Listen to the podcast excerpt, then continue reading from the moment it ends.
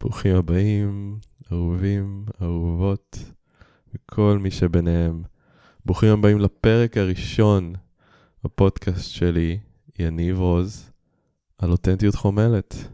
אז אני יניב רוז, ועם אחד העקרונות של אותנטיות חומלת, או אחד הגיידליינס, היא להיות בלא נודע. אז אני פה ממש בלא נודע, לא הכנתי כלום. אני פשוט הולך להתחיל לדבר ולראות מה יצא. אני חושב שההקשר שה... שלי הוא שאני רוצה לבנות לנו איזה סוג של אה, בסיס משותף. ככל שהפודקאסט ימשיך ונתעמק יותר בדברים, פשוט נוכל להבין מה אבני יסוד האלה שאנחנו בונים עליהם. אז אני מרגיש uh, התרגשות כזאת, ואני חווה אותה כ... כרגע במצח, סוג של דגדוג כזה במצח, ואני שם לב שהנשימה שלי היא קצת יותר כבדה. אני שם לב ל... לקצת פחד, פחד מהלא נודע. פחד כזה של uh, מעניין מי יראה את זה, ישמע את זה, מעניין אם יקבלו מזה ערך, מעניין אם יחשבו שאני משעמם, מעניין אם לא יאהבו אותי. זה הפחד. אני אומר מעניין, אבל זה בעצם, אני מפחד שלא יאהבו אותי. אז הנה, אני פה איתכם כבר מתחיל אה, לחשוף את החוויה הפנימית שלי, שזה גם אחד מהעקרונות המנחים של אותנטיות חומלת. הייתי אומר שזה בעצם אחד מעקרונות היסוד, מהפרקטיקות של אותנטיות חומלת שאנחנו נדבר עליהם. ממש ממש בפודקאסט הזה, וכמובן נרחיב עליהם בפודקאסטים אחרים, כי כל אחד מהעקרונות יסוד האלה והפרקטיקות הן, הן עולם ומלואו, והם כלי עצום ומאוד מאוד חזק למודעות, לחיבור, גם לעצמי וגם לאחרים. אז בואו נתחיל עם מה זה אותנטיות חומלת. והייתי אומר שכל מי שתשאלו אותו מה זה, או אותה, מה זה אותנטיות חומלת, תלוי באיזה יום, תלוי באיזה שעה, אתם תקבלו תשובה אחרת. כי אותנטיות חומלת היא סוג של ישות חיה. היא כל הזמן משתנה, עוברת אבולוציה. ככל שהיא יותר נוחתת על בני אדם, ככל שיותר חווים אותה, יותר נכנסים לתוכה, יותר מתרגלים אותה, אז היא משתנה. זה כמו לשאול מה זה יוגה בצורה מסוימת, כי יוגה, תלוי איזה יוגה, על איזה יוגה מדובר ולאיזה מטרה אני עושה את היוגה הזאת. כן, יש פה כל מיני כאלה שאלות שיכולות לעזור בלהגדיר את זה. אז, אז בואו ננסה בכל זאת להגדיר את זה עבורי. אז אותנטיות חומלת. אותנטיות חומלת עבורי היא ממש יוגה של הנפש, הייתי אומר. אני שם לב שאני קצת מוסך כי אני שומע כלב קטן נובח, ואני תוהה אם אתם שומעים אותו ואם זה מפריע, ובאה לי מחשבה כזאת של, זה כנראה מפריע רק לך. אוקיי, okay. אז אותנטיות חומלת היא כמו יוגה של הנפש, היא משהו שאנחנו נמתחים בו מבחינה זהותית. מה הכוונה?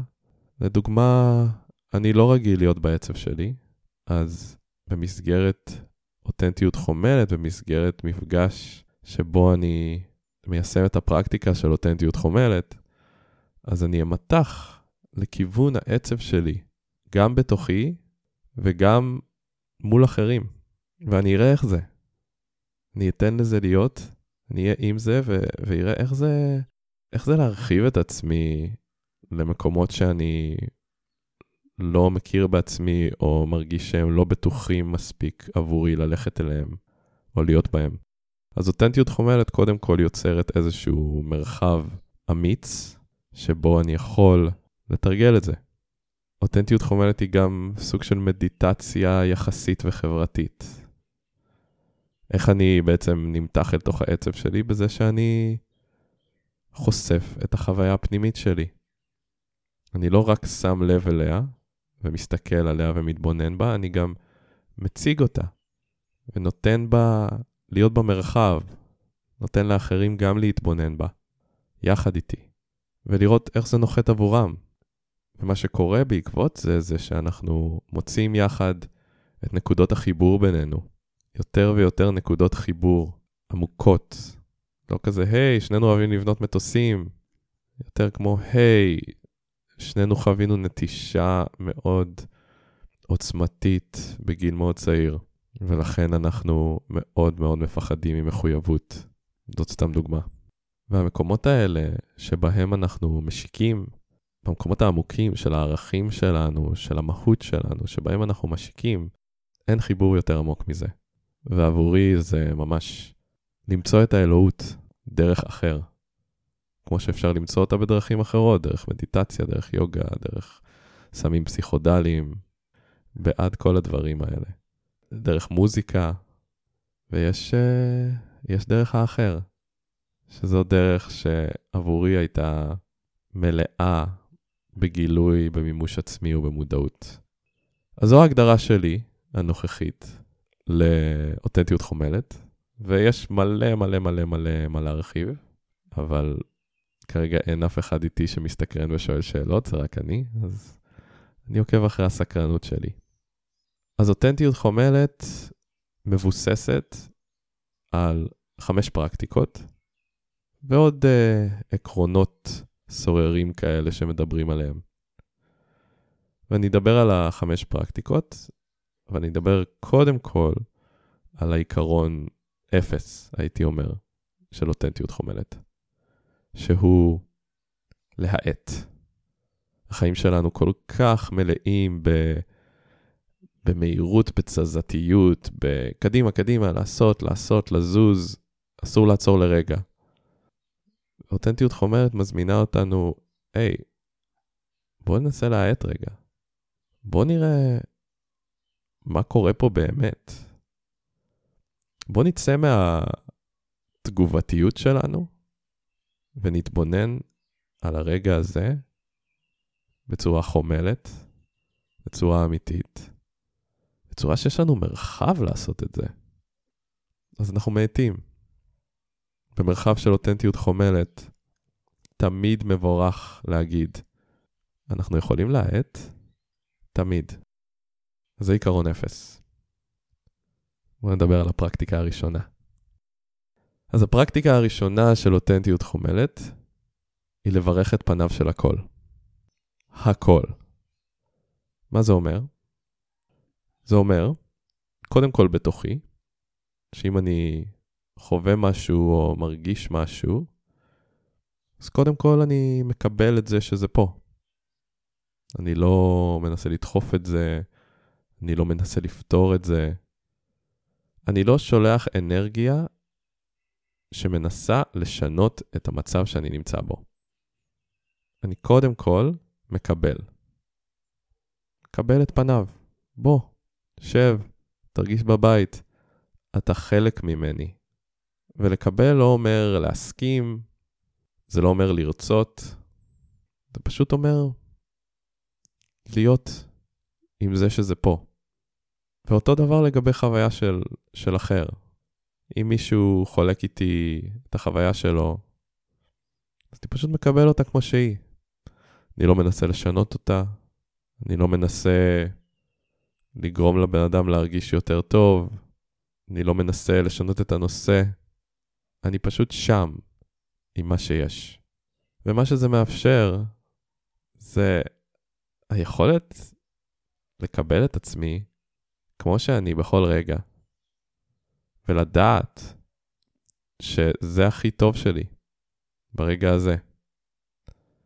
שאין לי איך להתאמץ להיות יותר טוב ברגע הזה, או לרצות, או להסתיר, או להיות משהו חוץ ממה שאני כרגע, עכשיו. דוגמה, אני עכשיו uh, שם לב למחשבה שאומרת, אתה מרחיב על זה יותר מדי, אתה מאבד את זה, זה כבר לא מעניין, אנשים משתעממים. אז אני שם לב שקשה לי קצת לקבל את, ה... את החלק הזה בי, שמבקר אותי. לכן זו פרקטיקה, כי אנחנו כל הזמן מתרגלים אותה. זה לא שיום אחד אני אחליט, אוקיי, מעכשיו אני מקבל את פניו של הכל, ומאז אני מקבל את פניו של הכל. וזה העניין, אני גם מקבל את פניו של זה שקשה לי לקבל את פניו. זה נכלל בתוך לקבל את פניו של הכל. אין לי שום דבר לשנות ברגע הזה. יש לי מחשבה שקשה לי להיות איתה, וקשה לי להיות איתה. זה פשוט פה. ולחשוף את כל זה מרגיע אותי, ומחזיר אותי לתלם. ואני מרגיש שוב באיזשהו flow של לחלוק את מה שקורה בתוכי ואת המדיסינה הזאת של אותנטיות חומלת. אני שם לב.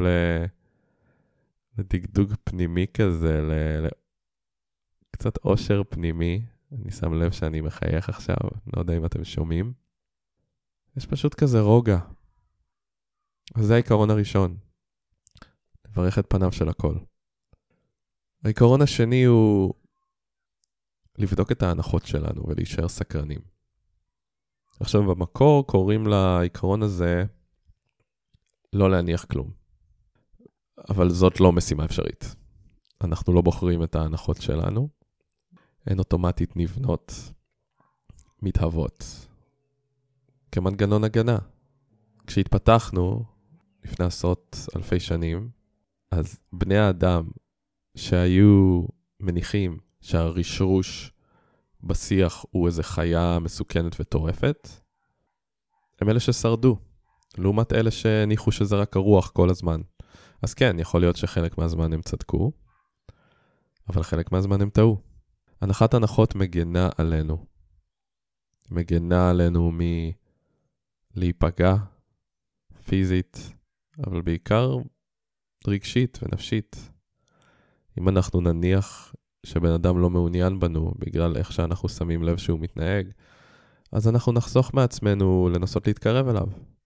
למרות שיכול להיות שהוא בכלל עובר משהו אחר.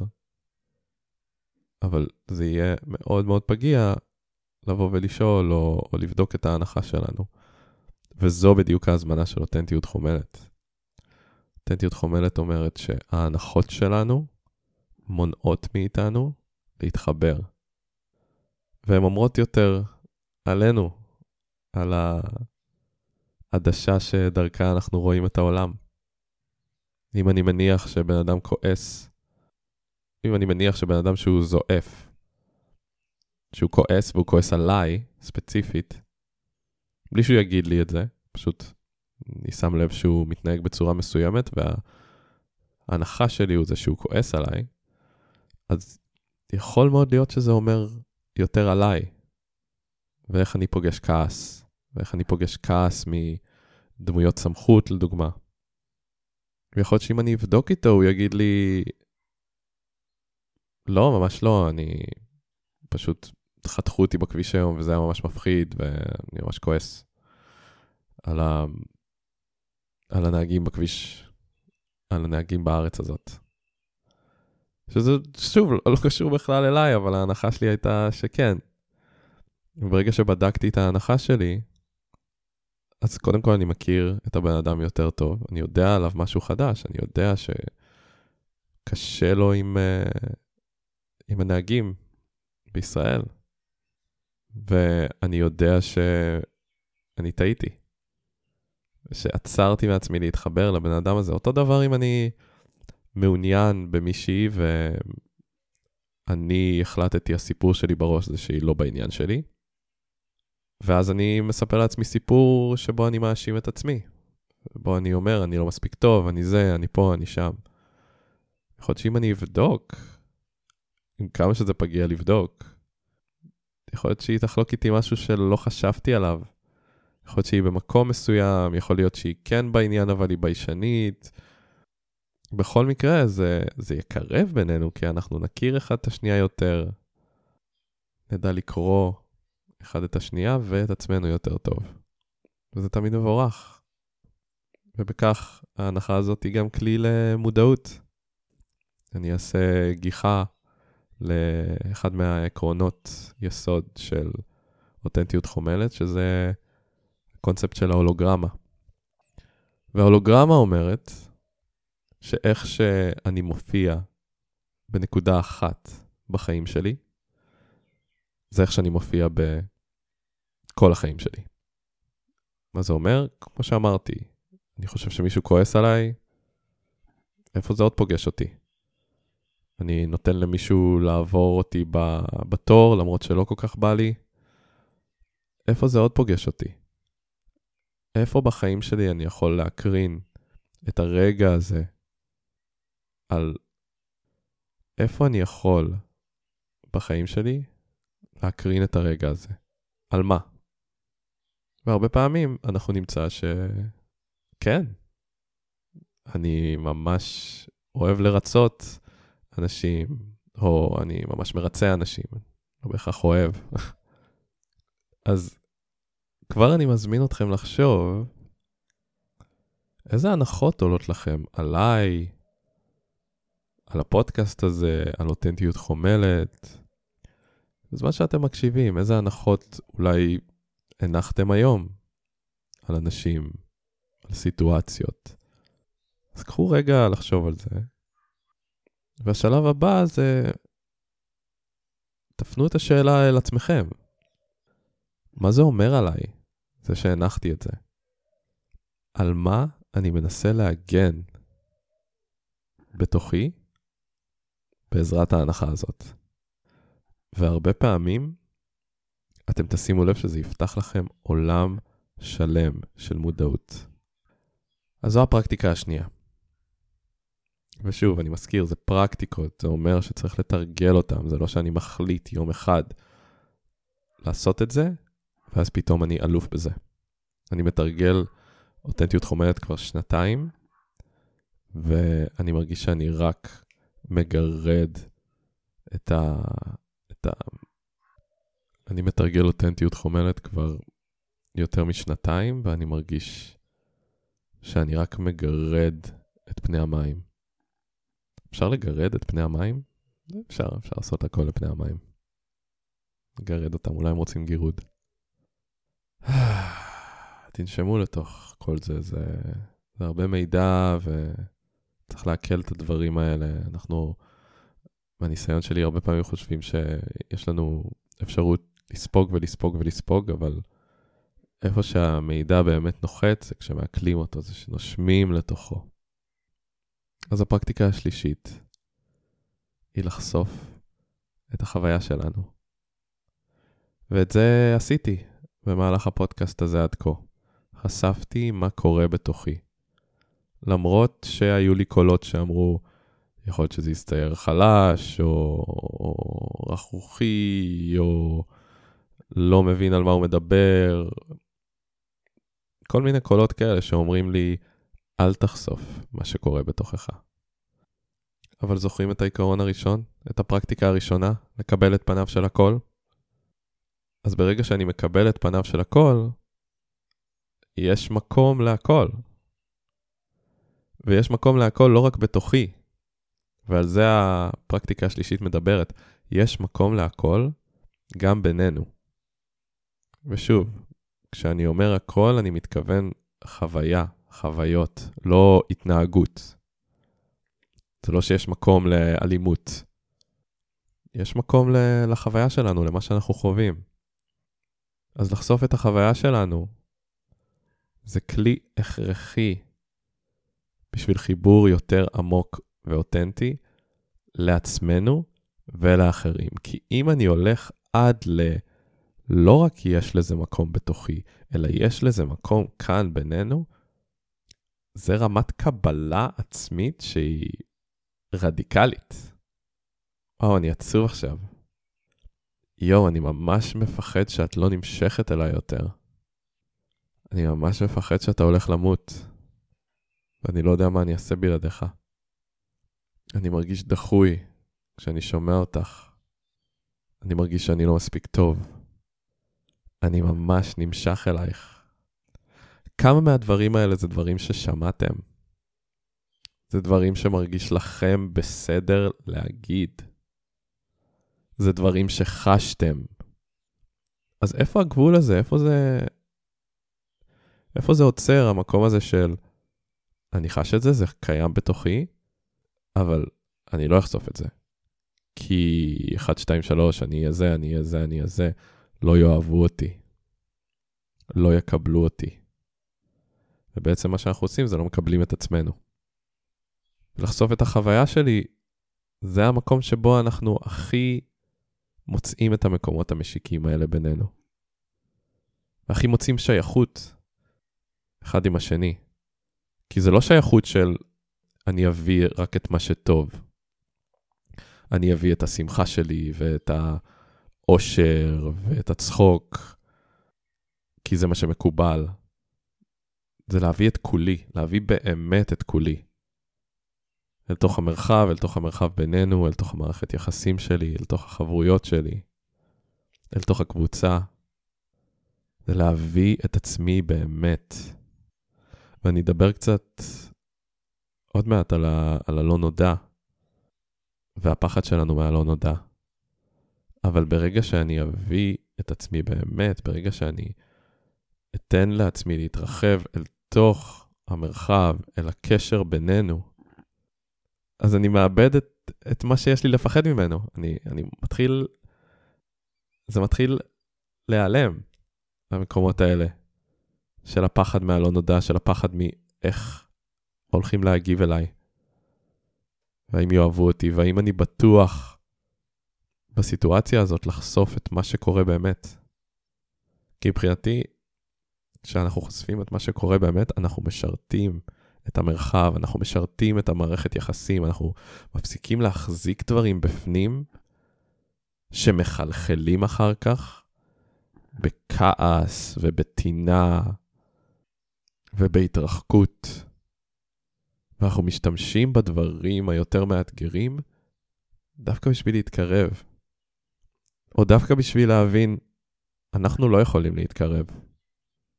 במקום להעמיד פנים שאנחנו כן, ולהמשיך לנסות, למרות שבפנים זה לא המצב. כשאנחנו לא חושפים את החוויה שלנו, אנחנו לא חומלים על מי שאיתנו. בטוח לא על עצמנו, אבל גם לא על מי שאיתנו. אם יש לנו אמת שאנחנו מרגישים בגוף, שהיא חשובה, שהיא חלק מהחוויה שלנו, חלק משמעותי מהחוויה שלנו, ואנחנו לא חושפים אותה, אז היא תהיה שם לא מדוברת. והיא תשחית לאט לאט את הקשר בינינו. תרכיב אותו. עד שכבר לא יהיה אפשר להחיות אותו. אז זה... וואו, I went dark there. אז uh, זה לחשוף את, ה... את החוויה. ואני חושב ש... אני אסיים פה, ואני אדבר על uh, העקרונות האחרים בפרק אחר. יש עוד שתי עקרונות. לקחת בעלות על החוויה שלי ולכבד את uh, עצמי ואת האחר. ואני אשמח לדבר עליהם, אבל uh, נראה לי ש... שזה מספיק לעכשיו. אז אני אעשה איזה סיכום של מה שדיברנו עליו. אז דיברנו על הגדרה של אותנטיות חומלת. מה זה, איך אנחנו מגדירים את זה, למה זה טוב. זה כלי למודעות, להתמתחות של הנפש, של הנפש, על מנת uh, להוות מימוש עצמי יותר פתוח, יותר גדול בתוכי ובינינו. כדי להביא לחיבור יותר אינטימי, יותר משמעותי עם אחרים ועם עצמי. ודיברנו על עיקרון אפס, שזה להאט, כדי לראות מה יש פה באמת. דיברנו על פרקטיקה הראשונה, שהיא לקבל את פניו של הכל, לתת לדברים להיות, לתת להם מקום בתוכי. דיברנו על הפרקטיקה השנייה, שזה לבדוק את ההנחות שלנו, לא לתת למנגנונים הפנימיים שלנו שנועדו להגן אותנו, למנוע מאיתנו להתחבר לאנשים אחרים. ודיברנו על העיקרון השלישי, שהוא לחשוף את החוויה שלי, שזה לתת לא רק מקום בתוך עצמי, אלא גם בינינו, כדי להעמיק את הקשר, כדי להעמיק את האינטימיות, כדי להיות יותר מוכר, שיראו אותי יותר. ו... ואני רוצה לתת לכם פרקטיקה שאתם יכולים לנסות, וזה פשוט לחשוף את החוויה שלכם. ברגע שאתם מרגישים משהו, ברגע שאתה עם מישהו או מישהי, ובא לכם לחשוף משהו ממה שקורה לכם באותו רגע, והאותנטיות חומלת חיה רק ברגע הזה. אז אתם פשוט אומרים, כשאני כאן איתך, כשאני כאן איתך, אני שם לב ל... ואם הקשבתם לפודקאסטים שהקלטתי עם צבי ועם איתן, אז עשיתי איתם את הפרקטיקה הזאת, זו פרקטיקה מאוד מאוד בסיסית של אותנטיות חומלת. פשוט, וואו, אני שם לב שממש לא היה נעים לי לשמוע את מה שאמרת כרגע. שם לב שנפגעתי. שם לב שאני מפחד. שם לב שאני נמשך אלייך. מה שעולה בכם, אני שם לב שיש לי כאב בטן פתאום, אפילו משהו פשוט כזה. תנו לעצמכם להיראות. זהו. תודה שהייתם איתי, תודה שהקשבתם אם הקשבתם. שולח לכם מלא מלא מלא אהבה, אה, ותגיבו, תגידו לי איך זה נוחת עבורכם. אני ממש אשמח לשמוע, אני רוצה להתחיל להפיץ את אותנטיות חומלת כמה שיותר, אה, כי מבחינתי היא תרופה ענקית. אז uh, תכתבו לי תגובות, תכתבו לי איך זה נוחת עבורכם, אני ממש ממש ממש אשמח, תכתבו לי אם יש לכם שאלות, אם עולה בכם סקרנות כלשהי לגבי משהו שחלקתי, אם אתם רוצים שאני ארחיב לגבי משהו, אני ממש אשמח. אהובים ואהובות, תודה רבה, נתראה בקרוב. ביי.